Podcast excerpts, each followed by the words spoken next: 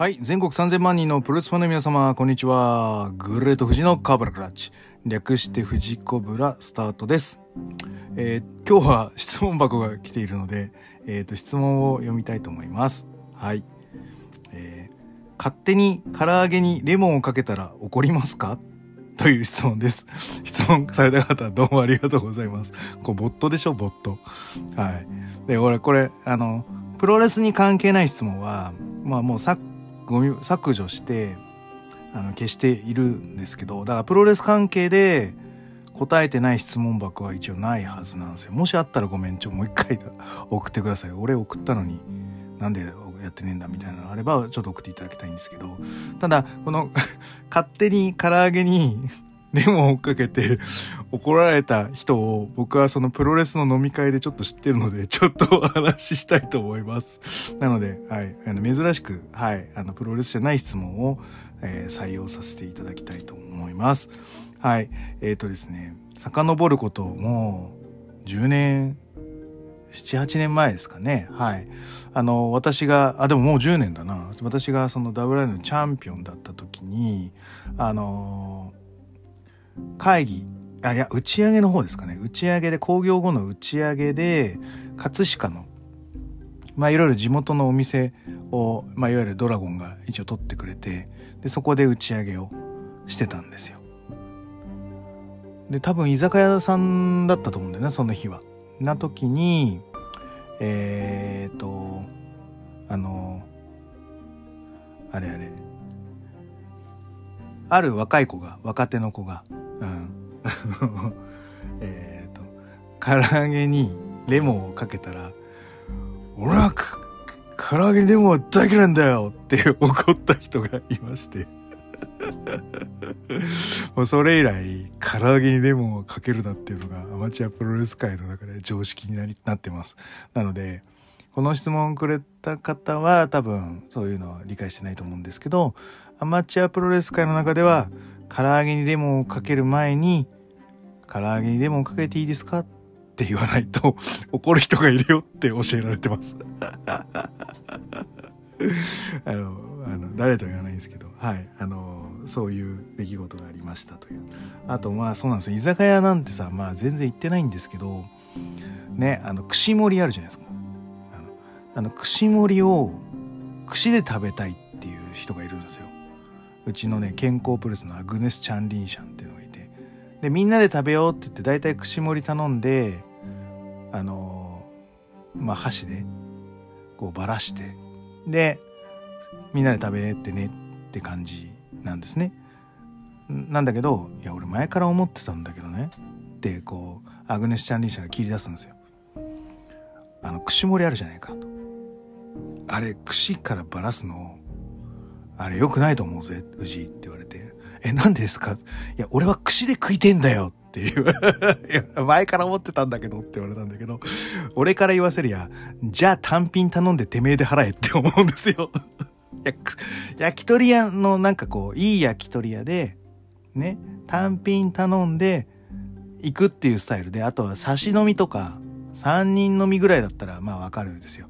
でも4人以上で、ね、居酒屋とかで、串盛りを頼むんだったら、そりゃ、いわゆる一人一本っていう前提じゃないわけですよ。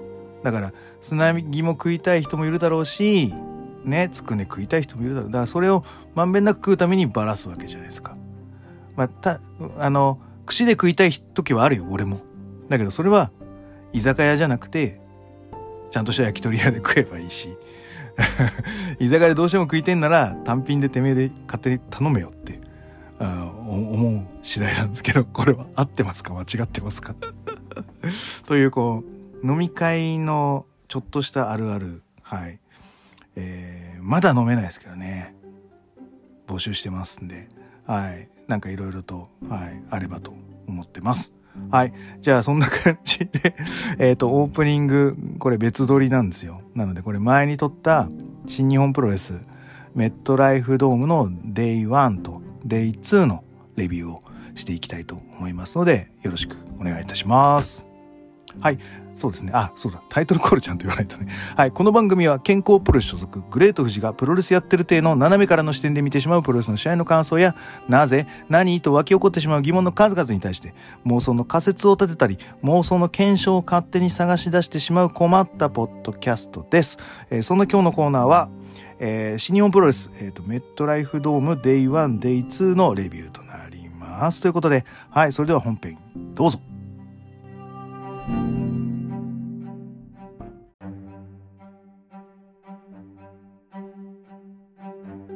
はい、えー、オープニングはちょっと別撮りするとしまして、えっ、ー、と、メットライフドーム、新日本の、はい、えっ、ー、と、レッスルグランドスラムか。はい、えっ、ー、と、1日目のレビュー行ってみたいと思います。はい、まず第0試合は、えっ、と、上谷、えー、渡辺桃 VS、えー、レディー C 前か組になってます。で、えっ、と、一言で言うと、渡辺ボモが良かったです。えー、レディー C が多分新人さん扱いだし、マイカもまあそんなキャリアが多くない中のまあマッチアップって形になるので、どうしてもこの上谷渡辺っていうのがまあ上から攻めるみたいなシチュエーションになっています。まあだからこういう時だけいいっていうのもどうかっていうのはちょっと置いといたとしまして、で、あの、渡辺桃は結構ケリ主体の、はい、あの、作りをしておりまして、それがすごく良かったと思います。あの、うん。なんかブレないで、もうこっち方面にちょっと寄せてもいいんじゃないかなと僕は思ってます。はい。ただ、あの、押村区は、なんかちょ、あの、レガースが悪いのか、ちょっと音があんま出ないのが、うん、気になりますね。もうちょっと音が出る素材というものを 突き詰めていただければ、はい、あの、いいんじゃないかなと思います。はい。で、あの、クイーンズクエストのあのポーズあるじゃないですか。Q ってやるやつ。あれ、俺最初見た時に、あ、よくできてんなと思いました。あれ、あの、な、例えばあの、渡辺桃もそうだけど、中学生ぐらいから入ってくるよ、みたいな子もいるじゃないですか。で、そういう子たちってやっぱり自己表現が下手なわけですよ。そんな学生の頃から自己プロデュースガンガンやるみたいな、やんないと生き残れないみたいなのは、やっぱり、ねえ、かわいそうじゃないですか。だから、こういう一律なポーズを取らせることによって、その自己表現下手な人でも、まあ、あのー、それっぽい型、型を作るみたいな、うん、よくできてるなと思いました。はい。うん。で、えっ、ー、と、結果はちょっと長かったけど、えっ、ー、と、最後、えっ、ー、と、上谷が、またフェニックスを はい、あのまあ、取れ高は取ったけどね。うん。やっぱ俺は、大ゼロは嫌ですわ。メインがいぶしだし。なんかあの、で、まあ憧れてるのいぶしって公言してるだけにさ、なんか、こう、匂わせみたいなのが、あの、よくあるじゃないですか。なんか女女子が嫌うじゃないですか。そういう匂わせみたいな。私、彼氏と付き合ってますみたいな、いうのを出してくるやつあるじゃないですか。ちょいちょい。で、なんか、こう、私、いぶし、女版いぶしを、なんか継いでますみたいな匂わせが、なんか、まあ、やらされてるとしても、なんか、あんま好きじゃないですね。はい。うん、まあだからこういうことは言わん方がいいのかも。でもまあ全体の工業の流れからしても、まあ大ゼロで切ってるとはいえ、フェニメイン級のやつ出しちゃまずいだろうって正直僕は思います。はい。あと、レディー C ココナッツクラッシュ良かったと思います。はい。チョップはね、まあそんなにガツンと当てれないので、そんなにインパクトは出ないんですけど、ココナッツクラッシュはなんか、おおってなりましたね。はい。良かったと思います。はい、えっ、ー、と、マイカも、なんだろう、バランスがよく、ちょっと一番目立たなかったけど、はい、頑張ったんじゃないでしょうかね。はい。うん。はい、えっ、ー、と、第1はごめん、ちゃんと見てないです。はい。で、えっ、ー、と、第2が、えっ、と、ショーとヨウの対決になってます。はい。えっ、と、これあの、なんつうのかな。あれです。あ、あ、でも一応前哨戦みたいので第一はさらっとは見てましたよ。うん、うん、さらっとは。武士、武士が結構動いてたかなっていうぐらいですね。はい。あの、前哨戦って感じで終わってますね。はい。で、えっ、ー、と、やっぱね、この日もリビングにちょっと置いて、ちょっとそんなに音立ってないような感じで、流し見みたいな感じにしてるので、あのー、なんつうのかな、一人でがっつり見れてるわけではないので、家族と話したりとかご飯食べたりってなるともう優先順位がやっぱりそっちの方が上になってくるっていうそういうシチュエーションの中でこのプロレスを見ている格好になります。はい。で、えっ、ー、と、うん、あの、ヨウがやられてるのに声が出なすぎ。はい。うん。今日の結論をまあ最後までいくと声って大事じゃないかなってすごく思いますはいうん。ようもうちょっと声出さないとダメじゃない？あれいい声してるのにね。もっとこう張ってった声出していく風にした方がいいと思う。そういう指導をした方がいいと思いますよ。でショーンはヒールになったんでそんな喋んなくていいと思います。はい。だから彼も口下手なんでしょうけど逆に彼はいいと思います。はい。で あのやーって思っちゃって。せっかくヒールターンして盟友なんだからさもっとさあの他の人にはちょっと遠慮するしてもいいのかもしれないけどこの同期だったらもうバッチバチ遠慮しないで打ち込んだ方がいいと思うんですよ。なんで打撃躊躇してんですかいろいろと。ね。椅子のやつもパフみたいになっちゃって。はあまあ蹴りだなやっぱ一番は。あの椅子はもうしょうがないとしても通常技で使う蹴りが、うん、やっぱりセーブかかっちゃってるので、うん、もうねそれがやめれないっていうんであったらもうカウンター脇固めみたいな関節の切れ勝負に変えてあとはそのちょん蹴りみたいなのとかあのザックとかがよくやるじゃないですか。音だけ鳴らす的なやつの、うん、ちょん切りして、まあ、胸に音鳴らすだけの打撃入れてでそうそうまあほぼザックですよだからそうなると。うん。関節技の切れ勝負に変えないとまあなんかその良さが出てこない感じがしましたね。はい、うん、ちょっとうん。期待外れでした。はい。うん。はい。えっ、ー、と、じゃあ第3、えっ、ー、と、は、えっ、ー、と、ちょうどですね、お風呂に、この途中、そう、ま、眉毛ない状態で出てきて、お、怖え、矢野徹ってなってて、なってたんだけど、途中でお風呂入れに行かなきゃいけなくって、出てきたらちょうどフィニッシュ終わりのやつで、あ、鍵持ってた、みたいな。あ、鍵持ってたね、すごいね、みたいな感じで、はい、終わってますね。ちゃんと最後、こうさ、を出して終わってる。って感じになってでああおおみたいな感じで終わりましたはいでえっ、ー、と続きがえっ、ー、と岡田コブですね。こうやったぜみたいな。これはちょっとわりかしちょっとちょちょっと見たいんでみたいな 感じで。はい、うん、やって見てましたね。あの場外のフライングボディアタックをキャッチしてブレーン決める。場外ブレーン。わおみたいな。マジかよみたいな感じになりましたねはいよかったですねはいでえっ、ー、と僕あの前の回でもちゃんとあの武藤とムタが清宮とこういう長い期間構想して、まあ、話題作りをしてるっていうのは珍しいですよっていうふうに言ってます。でえっ、ー、とじゃあ新日本はしてないのかって言ったら新日本もしてるんですよ。新日本はしてるんだけど、えー、割と内向きな構想になっているような気がするのとあのふと気づいたらあ2ターン目あるんだみたいな感じのものになってるのでであの、今年は結構2ターン目を採用していると思いますね。観客の、まあ、反応を見て切り替えるとかそういうのがしできないっていうのもあるのか、まあ、この時代だからちょっとこう安定した試合作りにした方がいいのかって感じなんで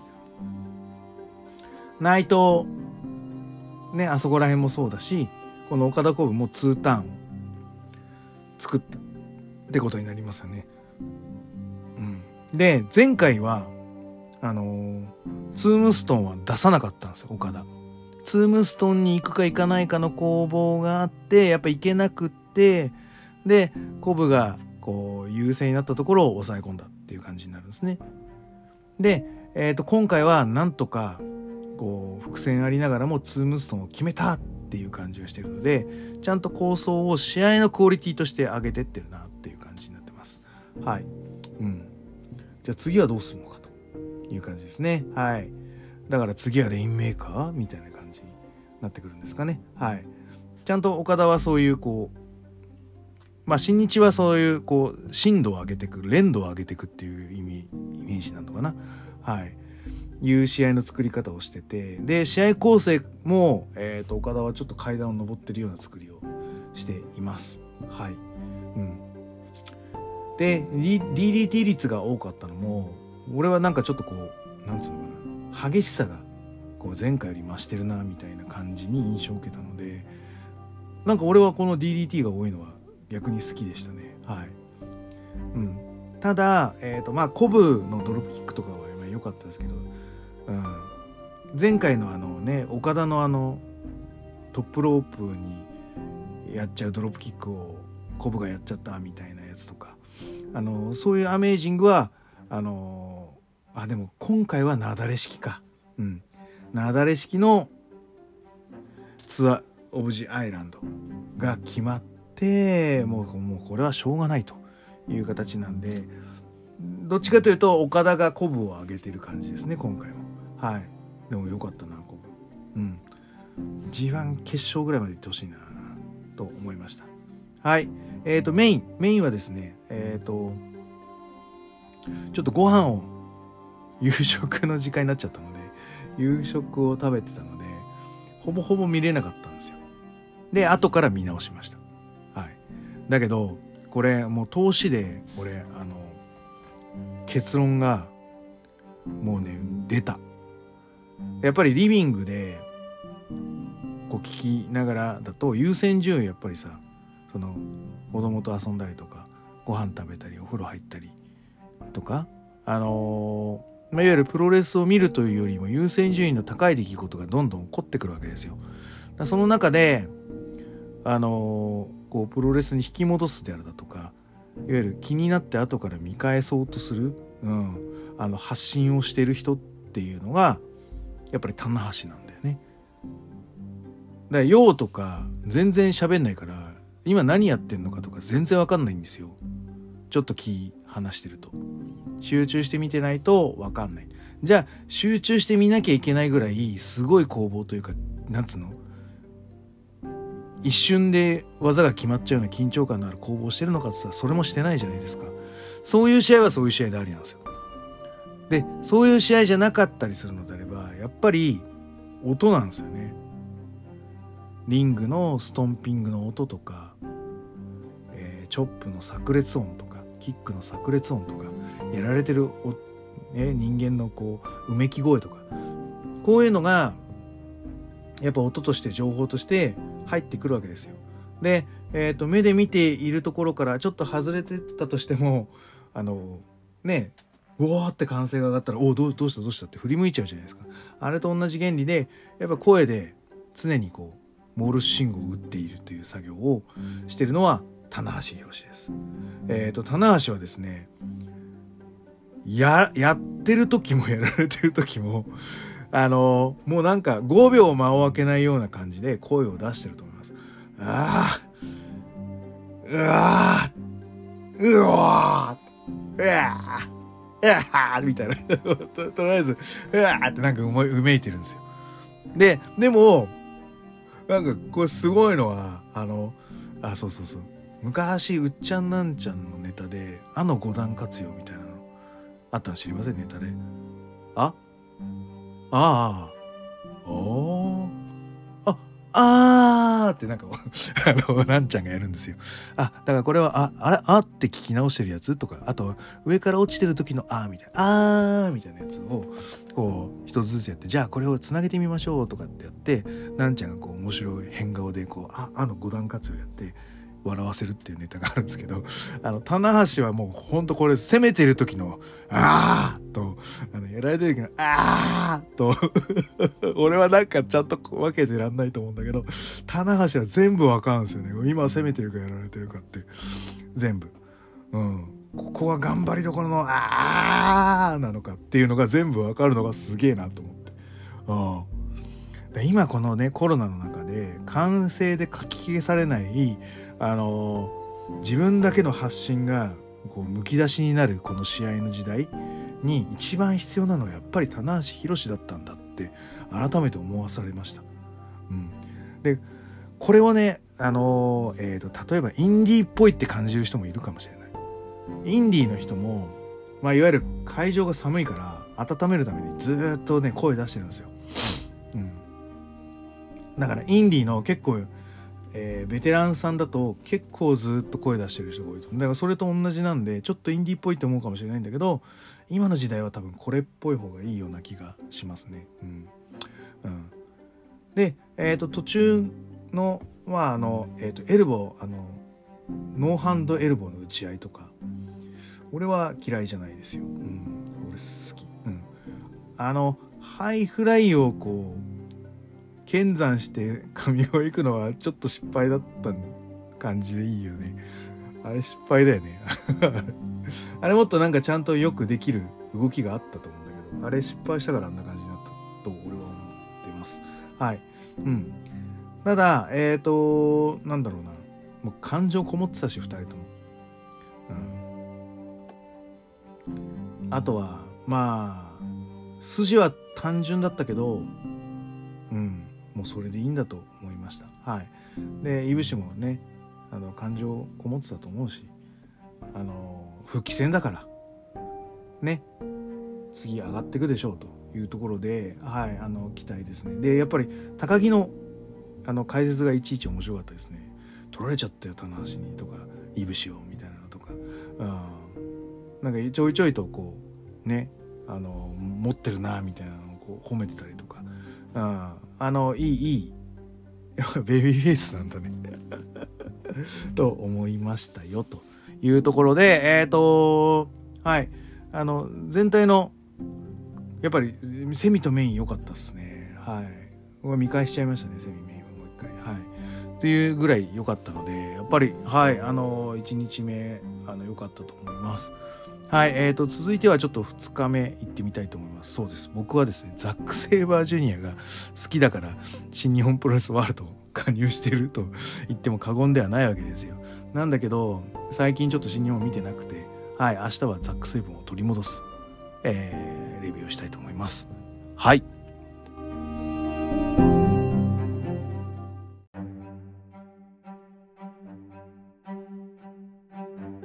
はい、えー、続いては2日目のログを、えー、話していきたいと思います。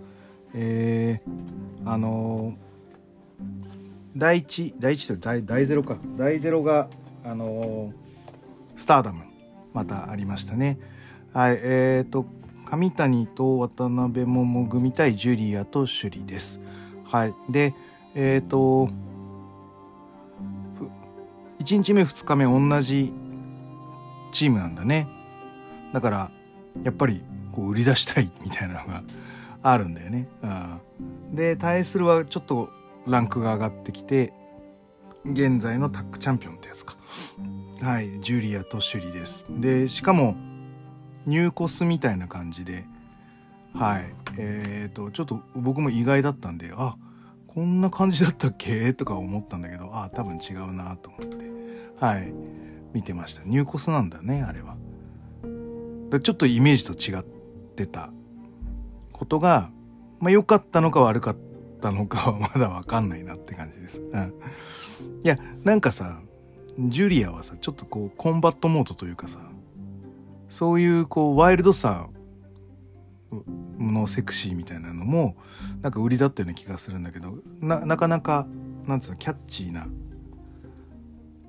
こうライトな感じに収まったことが、まあ、良いか悪いかっていうのはちょっとあの場では判断つかなかったかなと、うん、思いました。でやっぱり渡辺桃は昨日のが その前の日のが良かったですね。やっぱりちょっとこううん。なんつうのかな自分を出せないって言い方なのかな。うん。かもういわゆるお決まりのテンプレで流すとああいうその蹴りで作っていく良さっていうのが出なくなっちゃうのでちょっとそういう細かいコンバージョンがもしかしたら必要なのかもしれないですね。はい。うん。でえっ、ー、とあのそうそうそう。最後のあの首里の白虎。あれあの伊藤デラックスのあの腕をロックするやつに同じなんだね。ああいうのがやっぱりなんかあるんすかね。その MMA なのかプロレスの何なのか。何かあるの？単純に首里のあの動きがオリジナルでそれをパクってるのか何らかのその MMA ないしのこう主たる動きがあってそれをこうプロレスに取り入れてるのかっていうのはすごく興味がありますね。はい。うん。なんかルーツが同じっぽい気がするのでちょっと知りたいですね。はい。はい。でえっ、ー、と次があのはい、石森ファンタズモ VS、えー、金丸デスペ組のジュニアタックです。実況も褒めてましたけど、金丸やっぱりコンディションがいいっすね。うん。あの、サイバー歌きをこう、抑え込んじゃうとことか、はい、あの、常に場面場面で、まあ、主にやられるために出てくるみたいな感じなんですけど、あのー、うん、いい動きをしてますね。素晴らしいですねっていう感じでしたね。はい。うん。もう、もうそれがこう、やっぱ印象的で、うん、残りましたね。で、最後は、あの、あれか、あの、靴の何かが入っているという、えー、怪しいものをもうもう蹴りではなくても武器として採用みたいな感じで やり取りをする動きからのみたいな感じで。はいえっ、ー、と最後は、えー、デスペがピンチェロコか。でえっ、ー、とはい勝利しております。はい。うん。どうだろう。ファンタズモはあの片翼の天使とかああいうのやんなきゃ俺は好きです。うん、だしなんかジュジュニアなの？と思うし。はい。うん。どうどうだろうねってあとまあ石森もうん。なんだろう。周りからリスペクトされてるのがわかるのでどっかでまたシングル路線なんじゃねえかなとは思いますね。うん。はい。えっ、ー、と次があのあごめんね。第一はごめん。ちゃんと見てないっす。すいません。はい。で、えっ、ー、と、タック。あ、でも、王冠が石井を倒してちょっと因縁作ったみたいな感じになるよね。はい。で、G1 も同じブロックに確かなると思うので、はい。そこら辺のフックもまた期待値高くなるかも、みたいな感じです。はい。えっ、ー、と、タック選手権の 3way です。はい。えっ、ー、と、なんだろう。えー、まあ、僕はザック・セイバージュニアを 見るのがお目当てだったので、あの、この試合はまあ見て、ああ、面白いと思って、ごめんなさい、終わってしまってるのが 正直なところにはなります。で、まあ、ちょいちょい細かいところを言うと、まあ、内藤、まあ、内藤が特にですね、その2ターン目の構想っていうものに対して、ものすごく、あのー、意識してる感じがします。でそれはその周りサイバーファイト系とかもそうだしまあ他のとこもそうだと思うんだけどちょっと長めのストーリーでまあいわゆる観客をこう常に動員しなきゃいけないっていう、えー、シチュエーションだとまあやっぱり話題性みたいなのが必要なので次次次っていうストーリーの作り方をまあ新日本はしてきていると思うんですけど今はそんなに動員がはかどらないじゃないですか。なので、え、ー、と、割と長めのストーリーでじっくりその深くいってくっていう方が逆にいいんじゃないかっていうこう周りと同調してるのか。もしくはもともとやりたかったし日本のストーリー構成っていうのはこれだったから今できてるのか。っていうのはわからないんですけど、うん、内藤が特に意識して、うん、長めに絡んでる気がしましたね。はい、で、えーと、そこに今度は後藤義橋が来てちょっとまた毛色の変わったタック戦にするよっていう形になってるかな。で吉橋はと、まあ、後藤はもちろんのこと吉橋はもう最近安定して面白い試合をしてるのでそこら辺はなんつうのかな安心かなっていう感じですね。はい。で、えっ、ー、と、最初太一がやられてて、入れ替わり立ち替わり、みんな喉はするっていうね。で、みんな、あの、ザックにストンピングっていう、あの、王者ならではの、あの、しごかれ方をしてましたけど、まあそこから、あの、今度は吉橋、内藤あたりのマッチアップが盛り上がって、で、最後、はい、スルッと入ってきて、えっ、ー、と、デスティーノをキャッチして、はい、あの、ザックが捕まえ、で、えー、太一が、あの、ブラックメフィストで、はい、勝利という形で、途中多分ですね、ザックが入ってこなきゃいけないシーンみたいなのが あったと思うんですけど、あれ、で、内藤と真田で多分ダブルやろうとした時に多分助けに誰か来ねえかなみたいな感じで見てたんですね。で、来ねえから、とりあえず真田やっとけやって 来たら俺行くからみたいな感じだったんで、あ多分どっかしら、こう、この流れとしては助けに行く流れだったような気がしますけど、うん。あと、うん、吉橋のとこもちょっと一回、お、おろ？おさすがにやっぱこれ森森だよね、みたいな感じのところはあったんですが、はい。主にやっぱ吉橋が強くて嬉しいですね。で、その、前ね、ザックと吉橋がその G1 かけてやったって全然乗れなかったし、なんでこのレベルをプッシュしてんだこいつは、新日本はと思ってましたけど、なんつうのかな。認めさせたよね、ほんと。うん。いうのがもうほんとわかるので、よかったですね。はい。なんで、あの、バタフライロックのあたりでのこう作る展開みたいなのがあってギブアップ寸前みたいなのがほまあ長いよね。長いからしょうがないね。あのあってもよかったかな。まあでも 3, 3チームあるんで3つ使うと結構やらしいんだよねそれだと。だからそれは排除でいいのかな。チャンピオンチームだけがそのダブルの指名を見せ場として使ったっていうのはまあ尺の問題だろうな。うん。うん。やっぱそそがなきゃダメだね。というところで、はい。えっ、ー、と、タック戦はもう楽しんでみましたよということです。はい。で、次が、えっ、ー、と、ヒロムとロビーってことですね。はい。えっ、ー、と、ロビー勝ったね。あ、そうっていう感じで、はい。あの、見ました。はい。で、ヒロムは、あの、前の同期戦もそうだし、ちょっとジュニアをもうちょっと意識してみたいな感じになっているのであればそうだな。あのタイムボム系の技をちょっと削いでいくとか。うん。あとうんその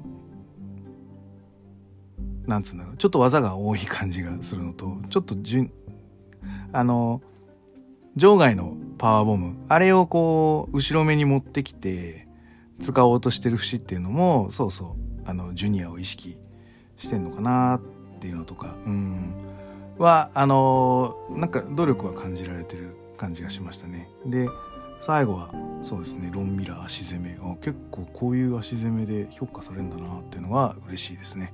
はいということで、えーと、デスペとヒロムを下したロビーが格が上がったって感じですかね。でもう一回、えー、デスペが頂に上がると。もらってヒロムがスーパージュニア行ってデスペヒロムで1.4っていう感じなんですかね。みんな言ってる流れでいくと。はい。もう僕はそれに乗っかってるだけですね。はい。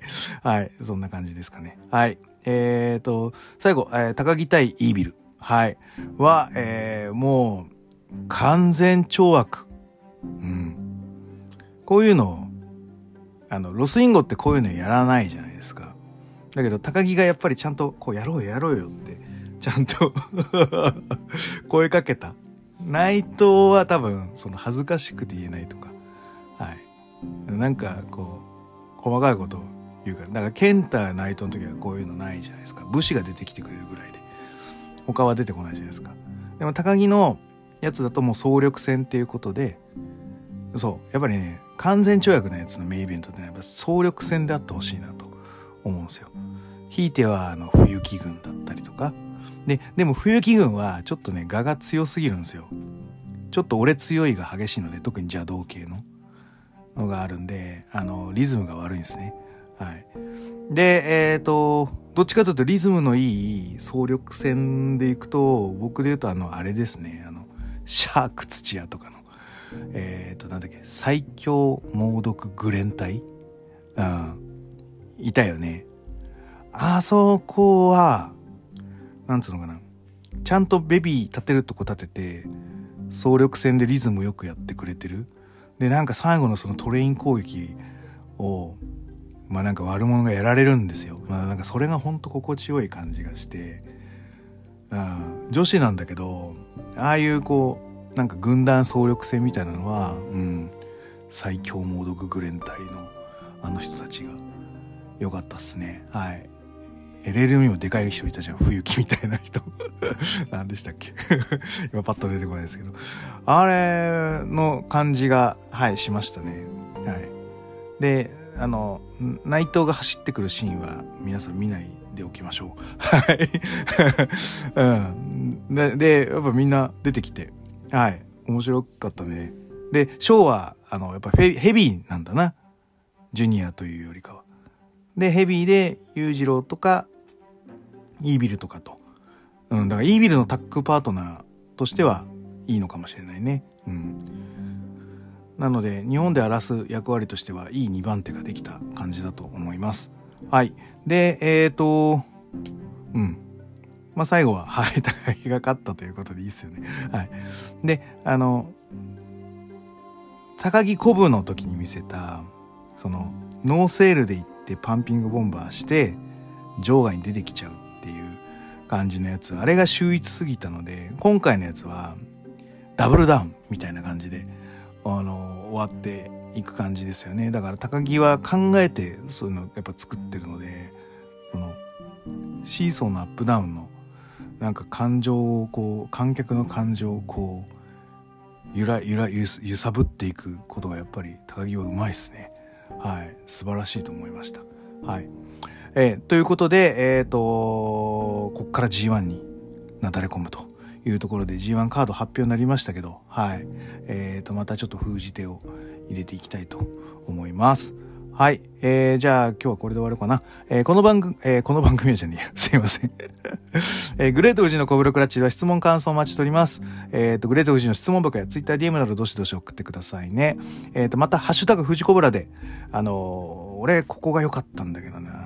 ちょっと藤子ブラで抜けてたよとか、あのー、俺はこう違う風に思ったんだけど、みたいに言ってもらえるとすごく、えっ、ー、と、感性のアップデートができて、我々、私もみんなも嬉しいみたいな感じなので、ぜひぜひご感想いただければと思います。最後に、えー、気に入っていただけましたら、サブスクリプションの登録または定期購読のボタン、お気に入りのボタンを押してくださいね。ということで、はい、えー、G1 と N1 がありますよ。どうします？はい。えー、ちょっと気になりますね。はい。全国3000万人のプロレスファンの皆様、ごきげんよう。さようなら。